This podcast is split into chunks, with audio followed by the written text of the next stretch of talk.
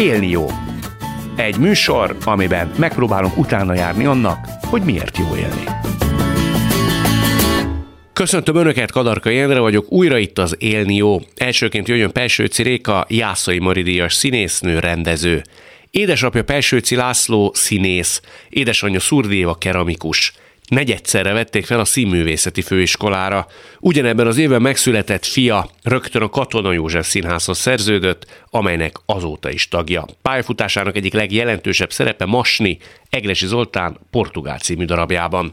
A színészet mellett rendezőként is sikeres, 2011-től tanított a Színház és Filmművészeti Egyetemen. Azt mondtad egyszer, hogy megtanultam, hogy ha nem akarok annyira valamit, akkor sokkal könnyebben megkapom. Igen. Hogy kell nem akarni valamit, amit nagyon akarunk?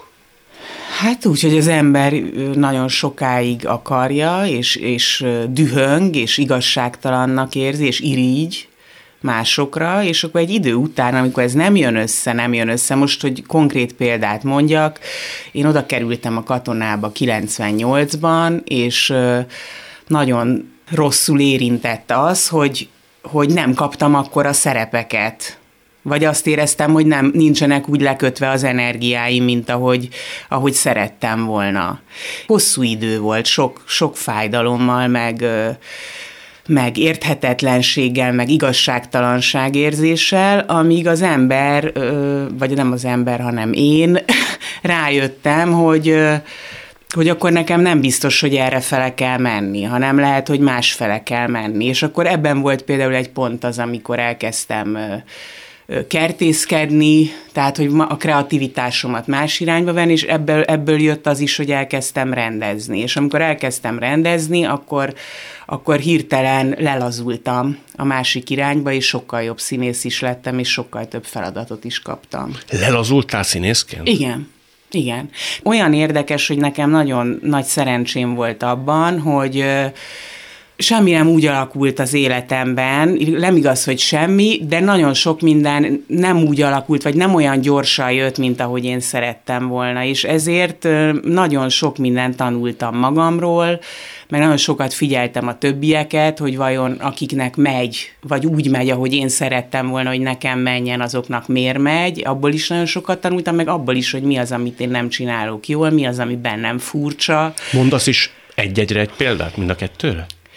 Abszolút. Ö, amikor én elkezdtem játszani a főiskola után a katonában, én nagyon ö, olyan színész voltam, aki aki nagyon gyorsan, nagyon látványosan szereti, ha haladnak a próbák, és ezért, hogyha valami nem úgy ment, akkor én rögtön mondtam, hogy szerintem mit kéne, nagyon rosszul vettem az instrukciókat, tehát nagyon megbántódtam az instrukciókon, nagyon rosszul esett, azt, tehát hogy nem volt bennem még az, ami ma már van, hogyha én megkapok egy szerepet, akkor az azt feltételezi, hogy az hmm. a rendező bízik bennem, hanem minden instrukcióra azt éreztem, hogy alapjaiban vagyok megkérdőjelezve. Ez nyilván vissza lehet kutatni az embernek a gyerekkorába, hogy ez miért, vagy a személyisége miért ilyen. És akkor utána rájöttem arra, hogy például kolléganőm Ónodi Eszter, ő például mennyire könnyed egy próba folyamatban, mekkorákat tud kacagni, vagy akár Jordán Adél, hogy mekkorákat kacagnak egy instrukción, és, hogy, és rájöttem, hogy egyszerűen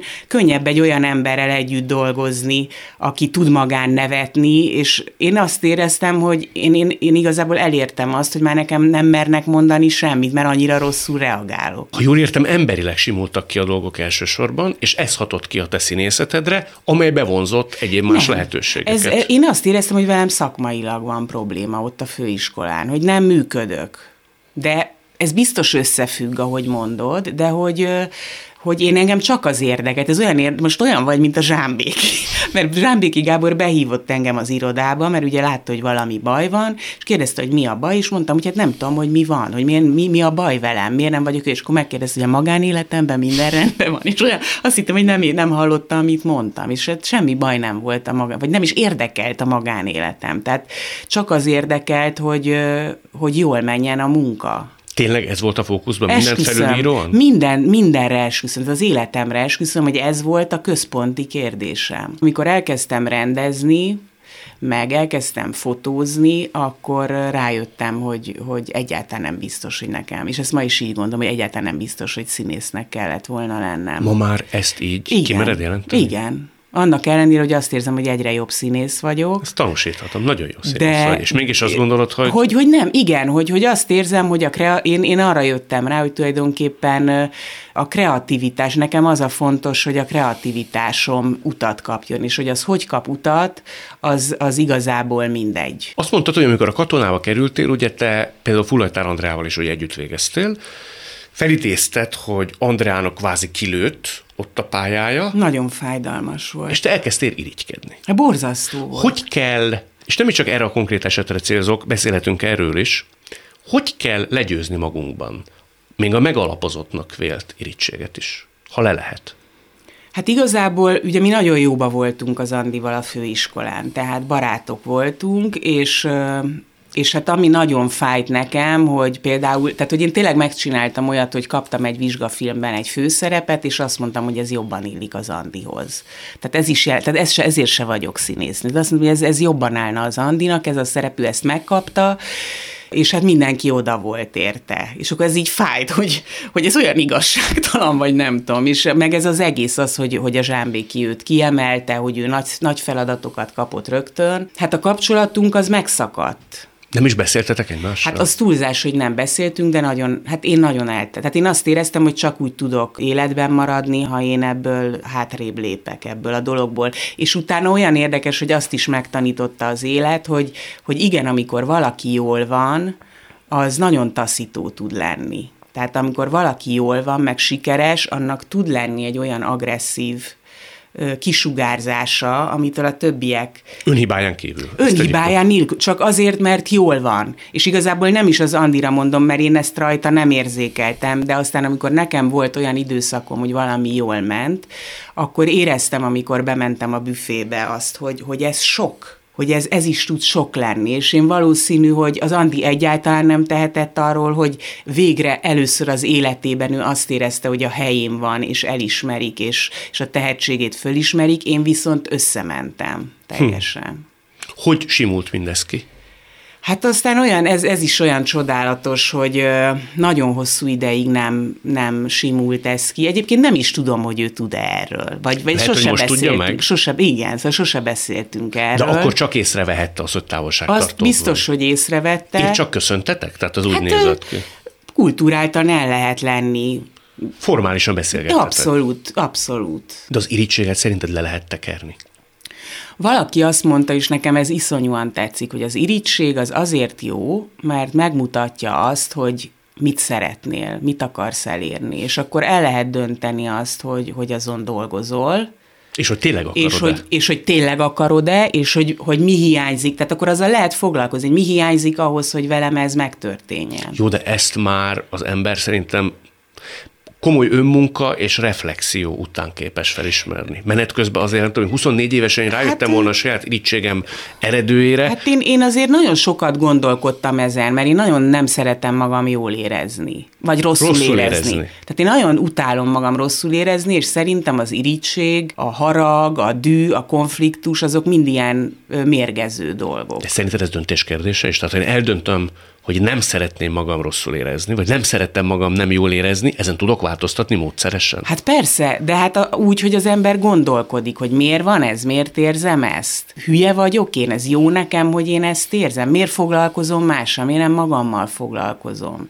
Miért nem azzal foglalkozom, amin én tudok változtatni? Az ember sokat tanul magáról, meg a világról, meg a világ természetéről sokkal többet tanul, ha nem annyira jól mennek a dolgok, mint ha jól mennek. Mert akkor, ha jól mennek, akkor nem gondolkodunk semmin. Többet tanulunk, amikor nem mennek jól? Hát persze, hát én legalábbis, mivel ugye nem szeretem jó, rosszul érezni magam, ezért, ezért én mindent elkövetek, hogy, hogy megértsem azt, hogy a dolgok hogy lehetnének jobbak, vagy mit kéne magamon változtatni. Te amikor elmentél a Covid alatt, például egy kávézóba dolgozni, akkor nekem nagyon szimpatikus volt, hogy valahogy úgy fogalmaztál, hogy rájöttél arra, hogy nem annyira fontos ez az előlevés. Ez a nagy jelentőséget tulajdonítunk magunknak, a szerepeinknek, a színpadnak, saját magunknak. Én ezt jól olvastam így a sorok közt? Abszolút, abszolút jól olvastad. Igazából azt is gondolom, hogy biztos vannak olyan személyiségek, akiknek létszükséglet, hogy elől legyenek. Én arra is rájöttem, hogy nekem, én nem szeretek elől lenni. Mi azzal a baj? Valószínű, hogy azzal kapcsolatba, azzal hozható kapcsolatba, hogy én egy, az egyenrangú helyzeteket szeretem. Tehát rendezni szeretek, de rendezésben is azt szeretem, hogy valahogy emelni a többieket. Színészként meg azt szeretem, ha együtt vagyunk egy ügyön. És hogyha nagyon elől kell állnom, akkor az egy nagyon nagy teher is. Hmm. Tehát például ez is olyan csodálatos volt, hogy amikor mondjuk a Petrafon kantot játszottam, akkor így rájöttem, hogy azért az, amit én irigylek, ahhoz is tehetség kell ezeket bírni. Tehát, hogy egy főszereplő nagyon egyedül van. És a többiek azok ilyenek lehetnek, meg olyanok, meg bejöhetnek így, úgy, amúgy, és rá tudnak menni a kisebb feladataikra, de egy főszerep. A Petrafon Kantra én, én már a hét elején már nem voltam magamnál, mert tudtam, hogy lesz az az előadás. Tehát egyszer azt is mondod, hogy amire vágyunk, meg amit irigylünk, azt nem árt megvizsgálni, hogy vajon jót tenne nekünk, ha mindezt megkapnánk. Hát igazából ezt nem előre nem lehet megvizsgálni, de nekem ez egy alapmondatom, hogy semmi nem olyan, ami ennek látszik. Igen? Igen.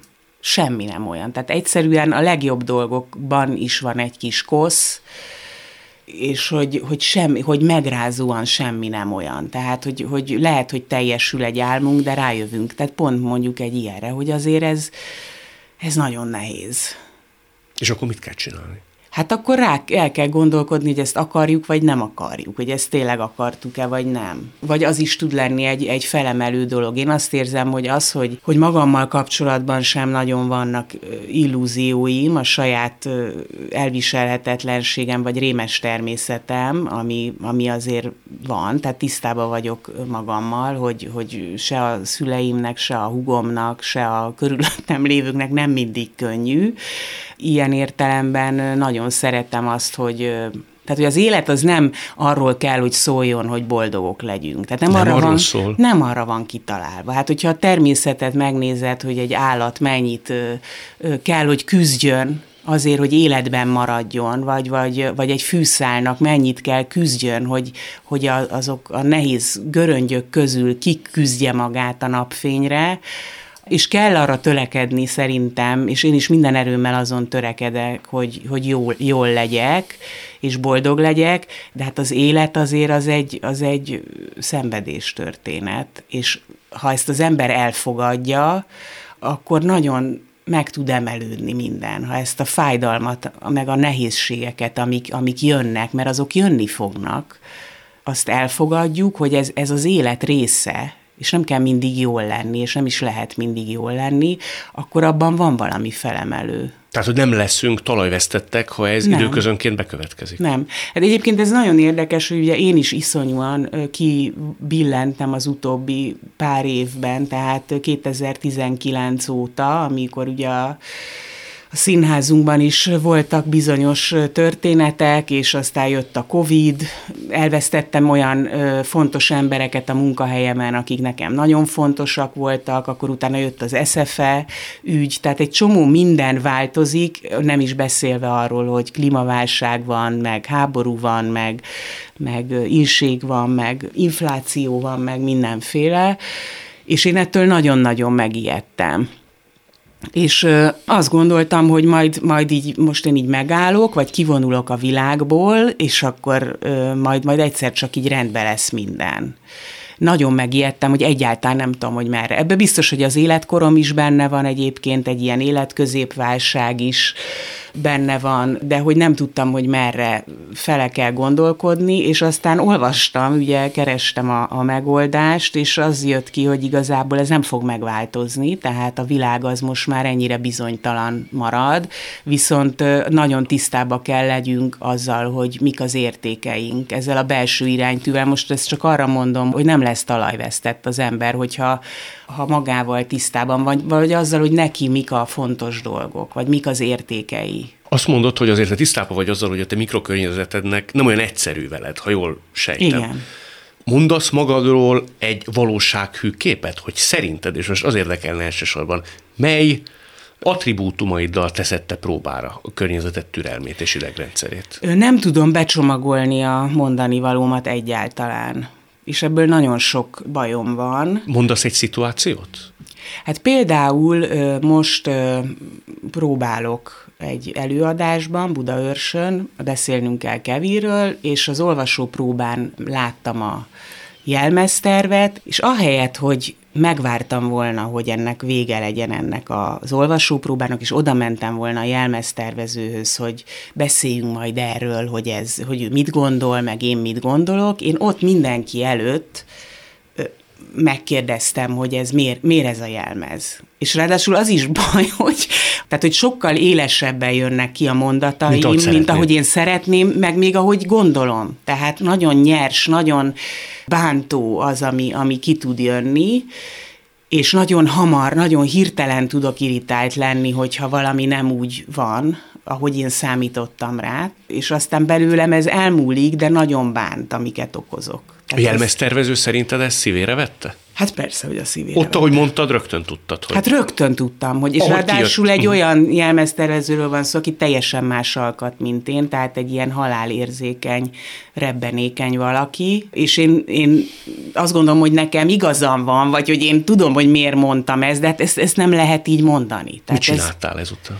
Hát utána oda mentem, és próbáltam beszélni, de hát ez azóta is tart, mert, mert most ott elrontottam. Tehát én, én ott ezt elrontottam hallottam ezt a történetet, és nagyon sok ilyen van. Tehát a magánéletben is, a fiammal is, a testvéremmel, anyám, anyám még néha félnek tőlem. Félnek? Hogy, hát igen, mert, mert, mert hogyha valami nem úgy van, de szerintem ezt én már nem nagyon nehezen viselem, hogy az anyuék nagyon nagy életet élnek, elképesztő programokat, és mindenhova mennek, színházba, moziba, rengeteget utaznak, és akkor, hogyha én mondok valamit, ők biztos azt mondják, hogy az ne úgy legyen.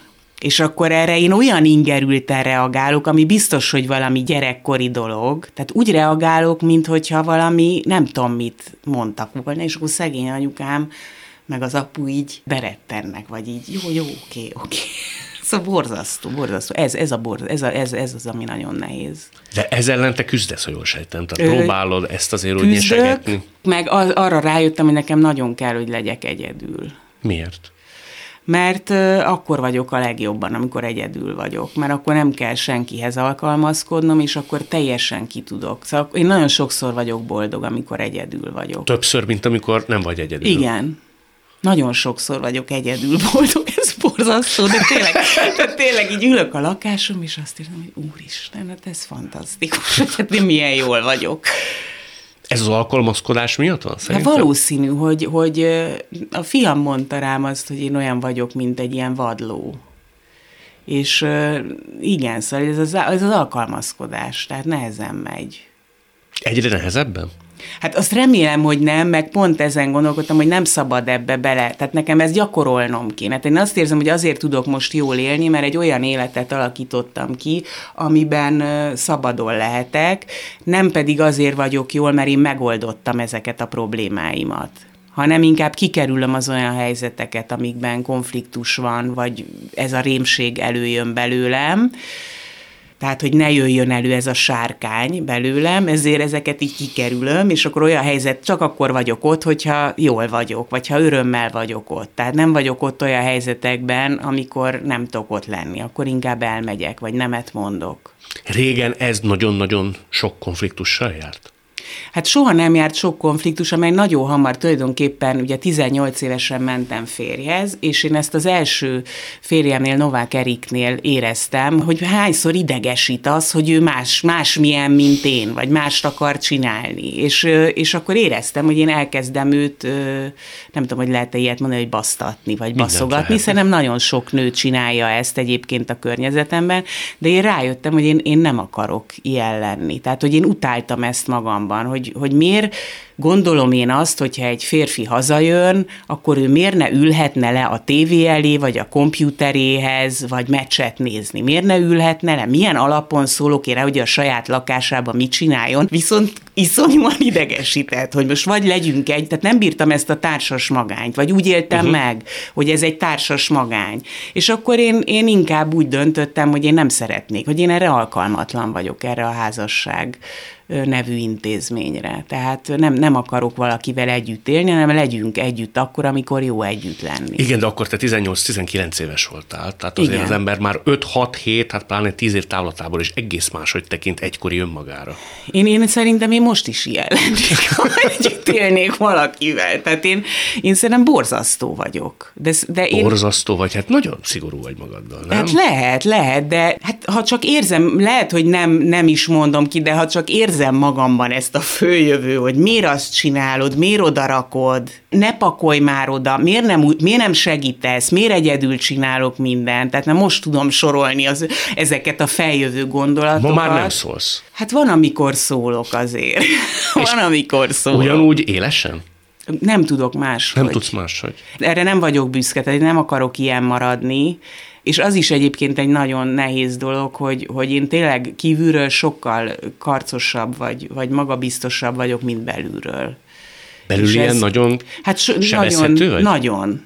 Tehát borzasztóan. Tehát egy rossz pillantástól te két órát tudsz gondolkodni? Sőt. Sőt? Persze. Hogy miért ezt mondta, miért így, megbántottad? Én miért, miért így mondtam, nem kellett volna, szóval borzasztó, borzasztó, hogy mit tudok rágódni. Én is tudok rágódni, szerintem az érzékenységnek ez egy foka, nekem már ez csökken, és azon gondolkodom mindig, hogy vajon az ilyen típusú embereknek, akik hiperérzékenyek, vagy nem tudom, minek nevezzem, könnyebb az élete, vagy nehezebb?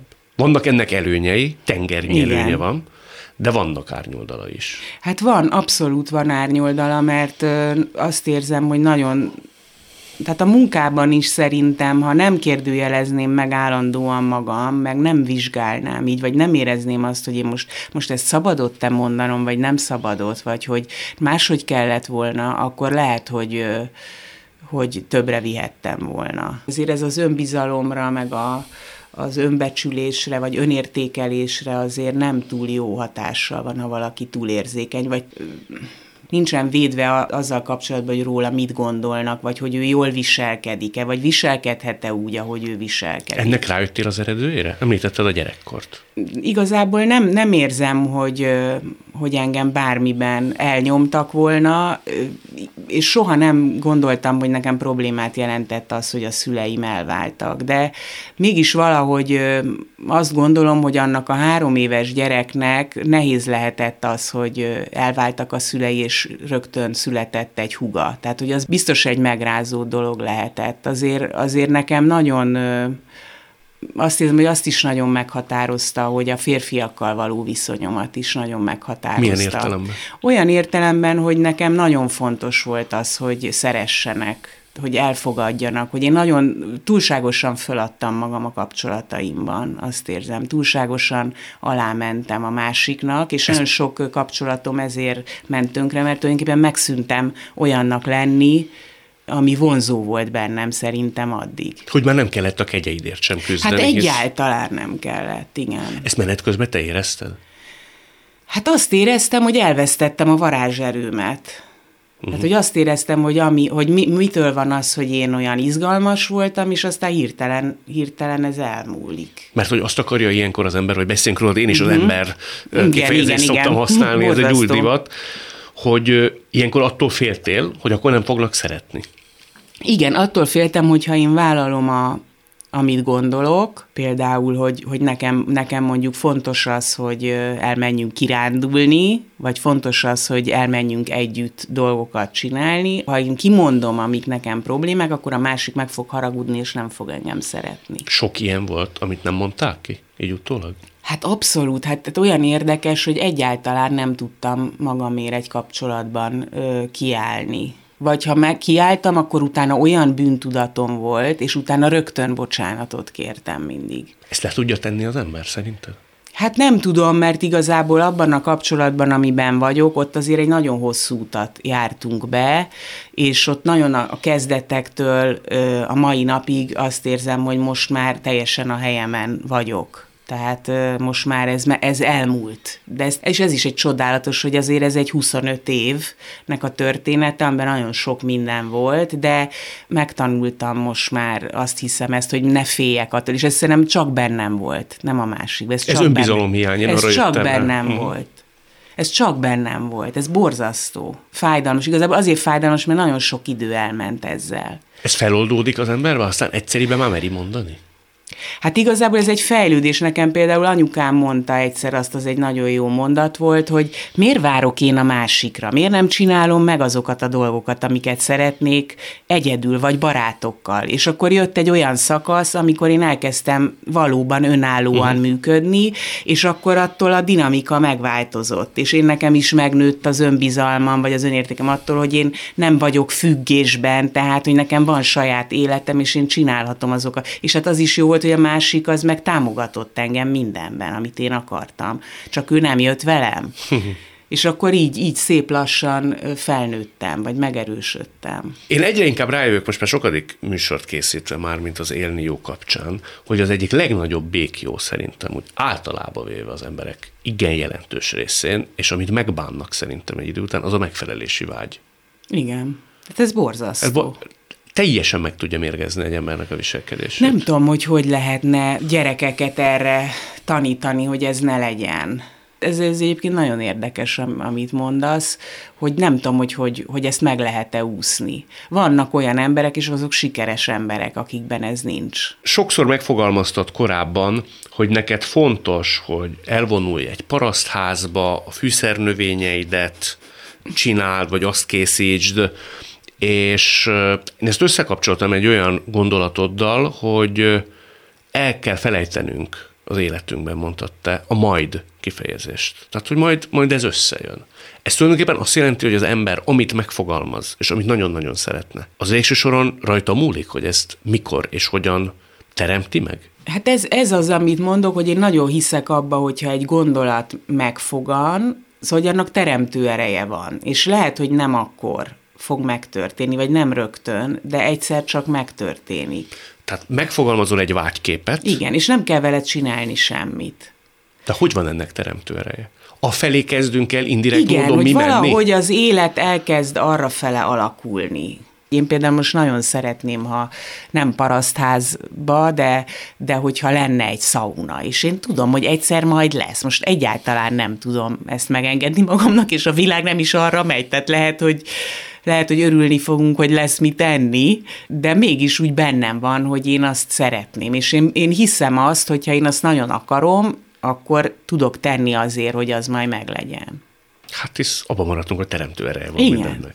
De akkor térjünk erre vissza, amikor jó. már meg lesz a. Jó, jó, jó. Nagyon szépen Én köszönöm. is köszönöm.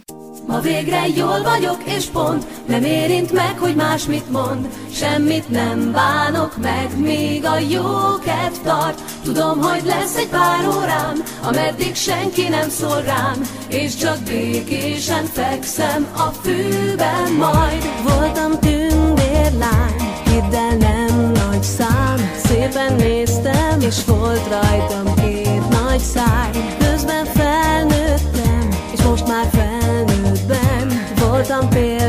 és áldott jó mindenben. Ebből végleg elég Nekem most mennem kell. Mától más érdekel. Oh. Ma végre jól vagyok és pont Nem érint meg, hogy más mit Semmit nem bánok meg Még a jó Tudom, hogy lesz egy pár órám Ameddig senki nem szól rám. És csak békésen fekszem a majd Pelsőci Réka után jöjjön Tasi Roland, aki már egészen fiatalon életigenlő, lázadó és szabad gondolkodó volt. Ipari alpinista és favágó lett, de a sok megcsonkított fa után eljutott oda, hogy szinte fájt neki, amikor ki kellett vágni egy egészséges fát. Az egyik megbízásnál végképp elege lett, és megtagadta a munkát. Azt mondja, amolyan fákkal suttogó lett, aki igyekszik a megbízóit is a természetvédelem, a tudatosabb és minőségibb lét felé terelni. Te ugye zenész szerettél volna lenni. Igen. Ez miért nem sikerült? Mert csalódtam az oktatási rendszerben. Sok volt a direktíva, sok volt a keret. Sok volt, sok volt. Sok nem volt, hagytak és... elég szabadságot. Igen. Igen, meg részben az éretlenségemnek is köszönhető, mert hogy sokszor engem például a szaktanárom a konziban nagyon jól vezetett, és nagyon megtanított gyakorolni. És ezt a mai napig, tehát én ebből tudok gazdálkodni, mert rettent kitartó lettem. Viszont akkor én még, hogy mondjam, jobban lobogtam, és gyorsabban akartam menni, és a többi. És ennek valahogy egy a közös metszetéből lett az, hogy, hogy aztán végül ott hagytam a konzit, és úgy döntöttem, hogy az érettségit csinálom meg. Szüleid mit szóltak? Hát ez egy ilyen kisebb családi dráma volt, ami sok időn keresztül húzódott. Nem örültek, féltettek, hogy mi lesz velem így az életben, nem fogok vinni semmire. Te akkor el is költöztél tőlük? El, el. Hova mentél? Barátoknál, kanapén, földön, itt ott, ott, változó helyszíneken, barátnőnél, barátoknál. De ebben neked mi volt a jó? Az, hogy velük egy olyan flow élménybe kerültem, ami, hát mondjuk úgy, hogy ha lehet számszerűsíteni, 70% flow és szabadság, és 30% az konfliktus, surlódás, emberi dolgok. De nagyon jó volt. És azt éreztem, hogy hogyha ezt nem élhetném, abba belehalnék. Ezt érezted? Igen. Hogy ez, ez az, amire szükségem van, ezért vagyok itt. Hogy ezekkel az emberekkel kell azt csinálnom, amit akkor csináltam. Ezzel győzted meg a szüleidet is? Ő, igyekeztem.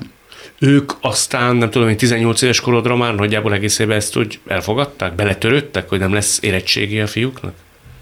18. Hát, utána még 19 évesen nekifutottam esti tagozaton. Tehát miért nem sikerült? Mert ugyanabba a, a dologba ütköztem. Egyébként innen nem messze a Kodály körönnél egy gimibe próbálkoztam. De hát az még szárazabb volt, mint az előző iskola. És akkor veszed a kalapod és elmész? Én azt mondtam, hogy akkor szeretnék kijelentkezni. Szevasztok? Aha, igen. És te nem féltél, hogy mi a túró lesz velem? Nem, nem, én mindig imádkoztam. Kihez? Az élethez, a mindenséghez. Mindig érdekelt a Tao, már töri órákon volt erről szó, és hogy a kínaiak szerint minden egy. És én ebben mindig hittem, hogy, hogy az univerzum az egy olyan dolog, hogy én még, hogyha egyedül vagyok, akkor se kerítsen hatalmába az az illúzió, hogy egyedül vagyok. Azt mondtad, te mindig figyeltél arra, hogy soha ne legyél normális. Igen. Igen? Igen. De azzal mi a baj? Azért, mert a normális definíció szó szerint azt jelenti, hogy átlagos, középszerű. De azzal mi a baj? Azzal... Miért kell kilógni a sorból? Azért, mert napjainkban, legalábbis amióta én megszülettem, azóta nekem a normalitás az egy olyan, egy bekényelmesedett, egy perspektíva vesztett, egy üres, szürke izé, ahova én sose akartam tartozni. És azt láttam, hogy tehát a normális életbe az emberek inkább belehalnak, mint élnek. Tehát megspórolják az élményeket? Is, igen, hogy de ez biztos, hogy a kettő kizárja egymást? Nem lehet, hogy Nem vannak, feltétlen. Vannak emberek, akik össze tudják mindezt fésülni. Igen. És vannak emberek, akik gyönyörű, ékes, példásan szülnek két gyereket, vagy hármat, megépítenek egy szép házat, van rendes munkájuk, ami még hasznos is, eljárnak nyaralni, esetleg síelni, vagy hegyet mászni, vagy tök mindegy, Balacsira elmennek fürdeni, és igazi élményeket szereznek. De neked ez nem ment. Úgy látod, hogy a kettőt nem nagyon fogod tudni össze igen. gombolítani. Igen, igen. De zavart ez téged valaha, vagy kétségbe ejtett? Hát, amikor megjelennek valahol ilyen fejjel, és úgy rám néznek először. Fej alatt mit értesz? A fizimiskádra, a mosolyodra, a hajadra? Is. Mindenre? Ez így komplex. De ebben van azért tudatosság. Ö, van amennyi része, igen, tudatos. Melyik tudatos?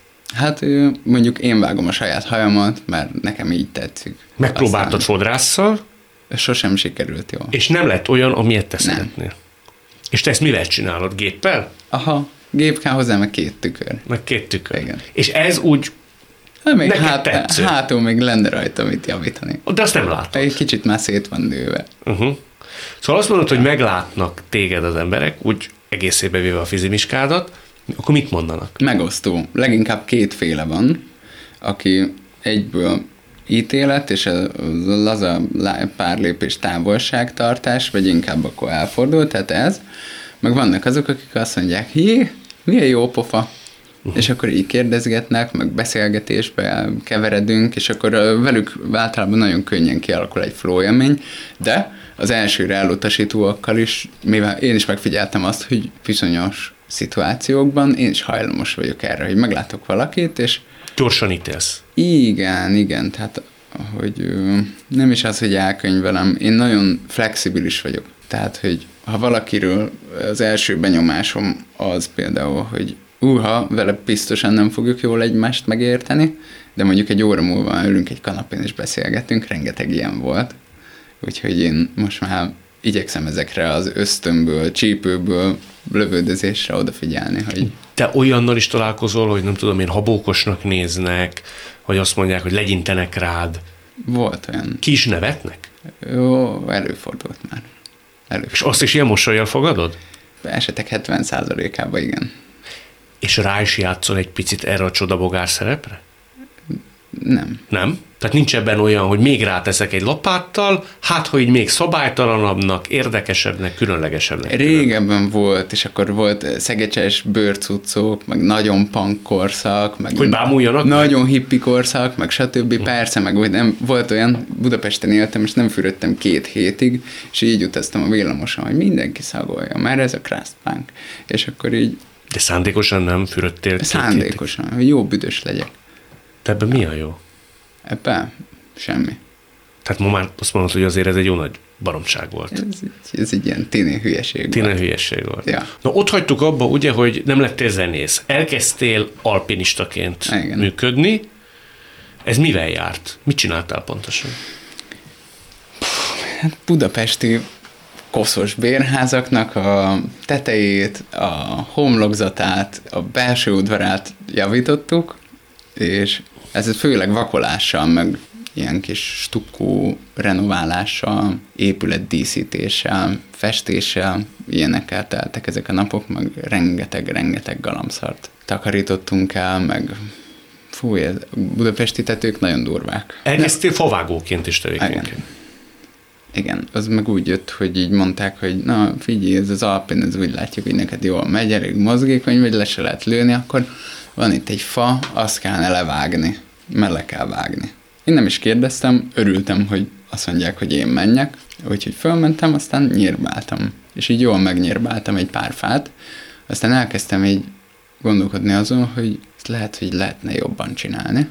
És akkor elkezdtem, valahogy belebotlottam, tudom már, mostanra már, már Alpin nagymesterré avanzsált emberke Facebookra kirakta az ő szakdolgozatát, ami az ipari alpin és a favágásnak a keresztmetszetéről szól, és akkor ennek kapcsán eljutottam a Faápolók Egyesületéig, de csak a weboldaluk, és akkor onnan le lehetett tölteni ilyen segédanyagokat a díszfák metszéséhez. És arról, tehát PDF-en leszedegettem, kinyomtattam, lefűztem, és akkor elkezdtem megtanulni, mert én gép előtt nem tudok úgy megölni, meg ilyenek, nekem kellett, hogy ott, ott legyen az a füzet, és akkor vittem magammal, megosztottam haverokkal, nézd, így kell levágni egy ágat, úgyhogy ez jó legyen a fának. Fontos volt, hogy a fának is jó legyen. Az a legfontosabb, mert hogy én félbevágtam, meg úgy elvágtam fákat azelőtt, hogy mondták. De hogy jutottál el addig a szemléletig, hogy neked a fa vélelmezett szempontrendszere legyen az irányadó? Mm, mindig is imádtam őket és gyerekkoromban már ott lógtam a Margit-szigeti platánoknak a lecsüngő ágain. És nem szerettél volna nekik fájdalmat okozni? Ö, nem. De eljutottál oda, hogy tulajdonképpen neked már nehezedre esett kivágni egy fát? Hát igen, megcsonkítani még inkább. Tehát akkor inkább vágjuk ki, és a hóhér szerep is jobb annál, mint hogy félbevágjam. Miért? Azért, mert azzal a fának a 3, 4, 5, 6, 10 éves lassú enyészetét, a lassú halált okozza az ember. Tehát, hogyha félbevágunk egy fát, vagy levágjuk a vázágait, akkor ott összeomlik az egész fiziológiai működése. Tehát ez olyan, mint hogy egy ember csonkítanánk meg a fák, ugyanúgy élnek, egy kicsit minden más, de nekik is van vérük, nekik is van hőmérsékletük, ők is szimbiózisba élnek a környezetükkel. És neked, amikor mondták azt, hogy ki kell vagdosni fákat, te tudtál a megbízóidnak nemet mondani? Annó még nem, aztán utána megtanultam. Mit mondta? Mire hivatkoztál? Természetkárosítás. Az, hogy rengetegszer volt olyan, hogy sértődötten ott hagytam őket. Hogy ez olyan, mint hogyha lenne egy macskád, aminek nem tetszik az egyik lába, és azt akarnád levágni, meg ilyenek. Aztán Mit szóltak erre? Hát, mivel én fel voltam háborodva, azért ők is fel voltak háborodva. Hogy nem csinálod meg? Igen, igen, igen, igen, és akkor nyilván hívtak mást, aki megcsinálta, és akkoriban még jóval kevesebben értettek hozzá, mint most, és akkor volt olyan munka, amit én elutasítottam, később láttam, hogy mi történt vele, és akkor elgondolkodtam, hogy bakker lehet jobb lett volna, ha én csinálom. Miért? Könnyűrületesebben jártál volna el? Igen, meg szakszerűbben. Tehát, hogy nagyon fontos az például, hogy milyen szögben metszünk el egy ágat. Vagy a fának a sudarát, a törzsét, azt hol metszük el, és hogyan metszük el. Milyen szempontból fontos mindez? Hát a fának a gyógyulásának a szempontjából. Mert a, Ez a legfontosabb, hogy a fa a meccés, a, a helyes meccés. Neked egészen speciális a viszonyod a fákhoz? Mondhatni. Ezt tudod érzékeltetni velünk, hogy ez milyen? Hmm. Én el tudok tölteni akár egy egész délutánt, egy egész estével egy fának a lombkoronájába, egy függő ágyba. Vagy... Egy magadba. Simán. És akkor mit csinálsz? Hát én érzem az illatát a fának, hmm. a tiszta levegőt a lombkoronába. Van egy atmoszférája, hogy mint egy mágneses tér, vagy egy másik embernek az aurája, hogy belekerülsz, hogy egyértelműen érezhető, hogy a fa az kommunikál, létezik és működik. Kommunikál? Kommunikál. Rajtunk múlik, hogy vesszük ezeket a jeleket? Igen. És te miképp veszed? Tehát a születési adottság nálad, vagy egész egyszerűen megtanultál velük kommunikálni? Hát, is. És szerintem mindenkinek születési adottság is, de mivel, hogy deformálódunk, tehát az embernek a személyisége az eldeformálódik szerintem a valódi lényétől, így elorientálódik jellemzően, nem mindig, és nagyon szerencsések azok, akiknek nem. De hogy csomó fontos dolgot nekem újra kellett tanulni, és most vagyok 30 éves, és pici babákon, gyerekeken látom azt, hogy nézik a semmit, de ők a semmiben mondjuk itt ebbe a szobába, a térben, mondjuk te fölötted, vagy mellettem, vagy bárhol, ő kiszúr egy pontot, és oda néz, mint a macskák. És meg vagyok róla győződve, hogy ők látnak olyan dolgokat, amit mi nem. És szerintem ez azért lehet, mert hogy ahogy a tudat kialakul, úgy egyszerűen bekeretezzük a világot, hogy milyen rezgés szinten akarjuk látni. Oké, okay, tehát én most azt mondom, hogy akkor tesra annak hívnak, én egy fápoló vagyok, felkelek minden nap hatkor, elmegyek dolgozni, védem a fákat, keresek pénzt, utána hazamegyek, és csinálom, amihez kedvem van. De hogy ez is egy keret. És hogyha ebből nem szabadítom fel magamat jobban, ha nem érzékelek ezen túl, akkor, akkor ez két hét alatt számomra nagyon unalmassá válik. Bármilyen sematikus dolog. De fekszel ott a függőágyba, vagy uh-huh. a mhm. lombkorona körül. Aha. Te is válaszolgatsz a fának? Igen. Miképp? Hmm. A fák többnyire nagyon nyugodtak, és nagyon lassúak. És én általában inkább ezt csak így élvezni szoktam, hogy ez így milyen jó. És én a társaságban is azt szeretem, Persze jó az, amikor van információ áramlás, tehát mi is most beszélgetünk, és ez tök jó. De hogy én azt is el tudnám viselni, hogy csak ülnénk, és így néznénk egymást egy, egy-két órán keresztül. Emberekkel is szoktál ilyet csinálni, nem csak Akivel fákkal? lehet, azzal igen. Tényleg? És mire Persze. juttok a végén? Három-négy órányi ilyen csendben való egymás nézegetés után. Van valami konklúzió? Vagy fölálltok és megköszönitek a beszélgetést? Többnyire nevetés a vége. Uh-huh. Mennyi volt a leghosszabb idő, amíg így nem értem. kommunikáltatok, de nem gondolom értem. nem percek, tehát azért Igen. belelendültetek ebbe a nagy nézegetésbe. Igen? Igen. Igen. Igen. No de ott vagy fönn, azért én nem szakadnék el ettől, ott vagy fönn a lomb uh-huh. környékén. Akkor te például megnyugszol? Otthon érzésed van? Igen. Igen? Igen. Jobban érzed ott magad, mint bármilyen más élőlények közt? Hmm. Igen. Jobban, mint az emberek közt. Igen. Mi van ott? Még a kutyákkal nem... van így. Még a kutyák. Igen, csak a kutyák büdösek és nagyon pörgősek. Uh-huh. Szóval a fák nyugalmasak. A fák legalább nyugalmasak. De mi van ott, ami az emberek közt nincs? Nincsenek fölösleges körök.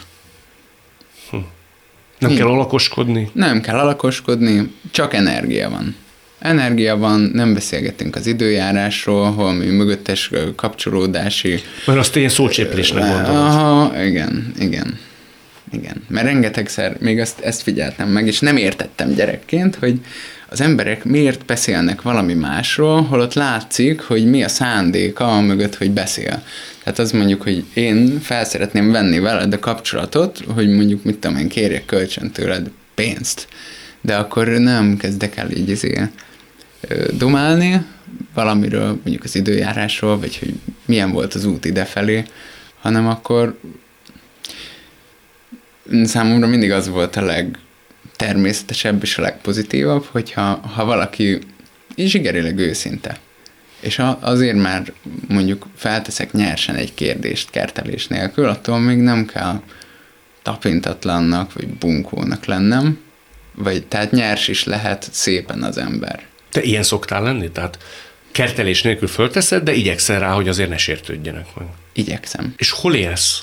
Én most Nógrádban. Nógrádban élsz. Nógrád faluban. Egy faluban. Igen. Gondolom ez is tudatos vállalás volt, hogy azért te itt a Többé-kevésbé. nyüzsgő forgatagból el. Igen. Ez egy kis házacska, saját magad építette, csak hogy kicsit így beavatódjunk, hogy milyen életkörülmények közt. Hát én most egy barátomnak a házában lakom, uh-huh. aki nagyon jó fej volt, és ezt ö, odaadta nekem, hogy használjam. Aztán szoktunk együtt dolgozni is, és ez egy nagy ház, betonból és fából van, és nagyon jó kilátás van onnan. Így két hete jöttem haza az Alpokból, és hazaértem, reggeli fél hatkor szálltam ki a kocsiból, és olyan hangosak voltak a madarak, hogy már azon gyűrtem a homlokom, hogy basszus, nehogy már zavarjon, hogy ilyen hangosak a madarak. Azért az nálad nagy szó lenne. Igen, és hogy ne zavarjon már, hogy ilyen hangosak, majd majd elalszok valahogy. De tényleg annyira hangosak, és úgy behallatszik, hogy tele van, tele van. És erdő vesz körül, a bőrsöny, a kilátás, embereket csak akkor látok, hogyha kimegyek a házból, és akkor se úgy, hogy akkor jönnek, mennek, hanem naponta elmegy 5-10 ember az utcán. Többre nincs is nagyon igényed, ugye? Bevallhatod. Nincs. És ott teljesen egymagadba vagy? Most igen. Nincs is igényed egy társra, valakire, aki Szerintem van mindenkinek van igénye egy társra. Nem mindenkinek, én azért láttam Nem már olyan embert, akinek nem annyira, de az emberek 99%-ának szerintem igen. Hát persze, van igényem társa. De szerinted a te személyiségképleted, világlátásod az összefésülhető például egy ilyen társas együttélésre? Össze, és erre most úgy tűnik, hogy egy jó példát is tudnék mondani, mert egy, egy ilyen, hát ö, hogy mondjam, éltünk együtt az elmúlt hónapokban, és, és eléggé független tudok mellette lenni, ez egy kedves hölgyről van szó, és ennyire független azt hiszem még senki mellett nem tudtam lenni. És ez nagyon fontos neked. Nagyon sok mindenre rájöttem. Például. Hát, hogy előző párkapcsolatoknak miért lett mindig szakítás a vége? El is mondod? Elmondhatom. Többnyire, többnyire, hát így összefoglalni elég nehéz, mert hogy, mert hogy tökre más milyen volt mindegyik. Tökre más milyen volt, és mindig volt nagy szeretet, és általában abba tört bele a bicska, hogy a hétköznapi dolgainkat hogyan menedzseljük. De ebben nem lehet, hogy azért a te személyiségednek, világlátásodnak is komoly szerepe van? Szóval Biztos, azért hogy van. hozzá- Velem nem könnyű. Nagyon alkalmazkodónak kell lenni, vagy hasonszőrűnek egy lánynak. Hmm. Tehát a te saját világod sérthetetlenségéhez azért te ragaszkodsz. Hát, én úgy fogalmaznék, hogy én igenis hagyom magam befolyásolni, viszont azt én döntöm el, hogy hogyan. Tehát ha, ha valami nem kelti fel a bizalmam, abba az irányba nem lehet elhúzni sem. Uh-huh. Ha valami fölkelti, akkor hagyom, hogy vigyenek. Az, hogy, hogy mondjuk velem együtt élni, és elfogadni, meg megérteni azt, hogy én működök, egy olyan ember, aki nem is akar normális lenni, Ez lennél te, hát igen. Hogy ahhoz azért kell erő. Ide akartam kiukadni. Hát ne, igen, nem is Próbáltál- erő, figyelem. Figyelem. Igen, Pont voltam húsvéti látogatóban, én nem locsolok senkit, meg, meg semmi. És akkor édesanyám a mai napig a csokét, ja, húsvéti nyúl, meg minden, nagyon cukik. És tök jó, tehát, hogy, hogy én azt tapasztalom, amikor hazamegyek, hogy nem próbálnak nekem esni pajszerrel, hogy így, de hát fiú, legyen már ilyen, meg mikor lesz már rendes asszonyod, vagy mi, mit tudom én, mikor fogja már a bőske a lekvárt főzni, vagy klofolni a rántott húst neked vasárnap, nem, vagy vegyél már egy rendes autót, legyen már ez, legyen már az, nem, hanem megkérdezik, hogy milyen élményeim voltak, stb. Tök jó fejek. Hmm. Te is ilyen szülő leszel. Remélem. Hát kívánom. Visszaengedünk akkor a fák közé, a lombok közé. Jó. Örülök, hogy láttunk, hallottunk. Pelsőci Réka és Tasi Roland élete is azt mutatja számomra, hogy mennyire fontos, hogy minél korábban és jobban el tudjuk engedni a megfelelési kényszereket. Igazán irigylem azokat, akik szinte ezek nélkül születtek, de mint hallhattuk, sosem késő megszabadulni tőlük, és sokkal jobb nélkülük, hiszen élni jó.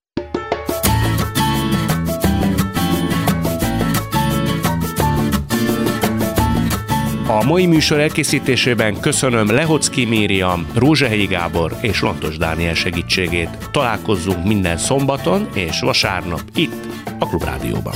Viszont hallásra!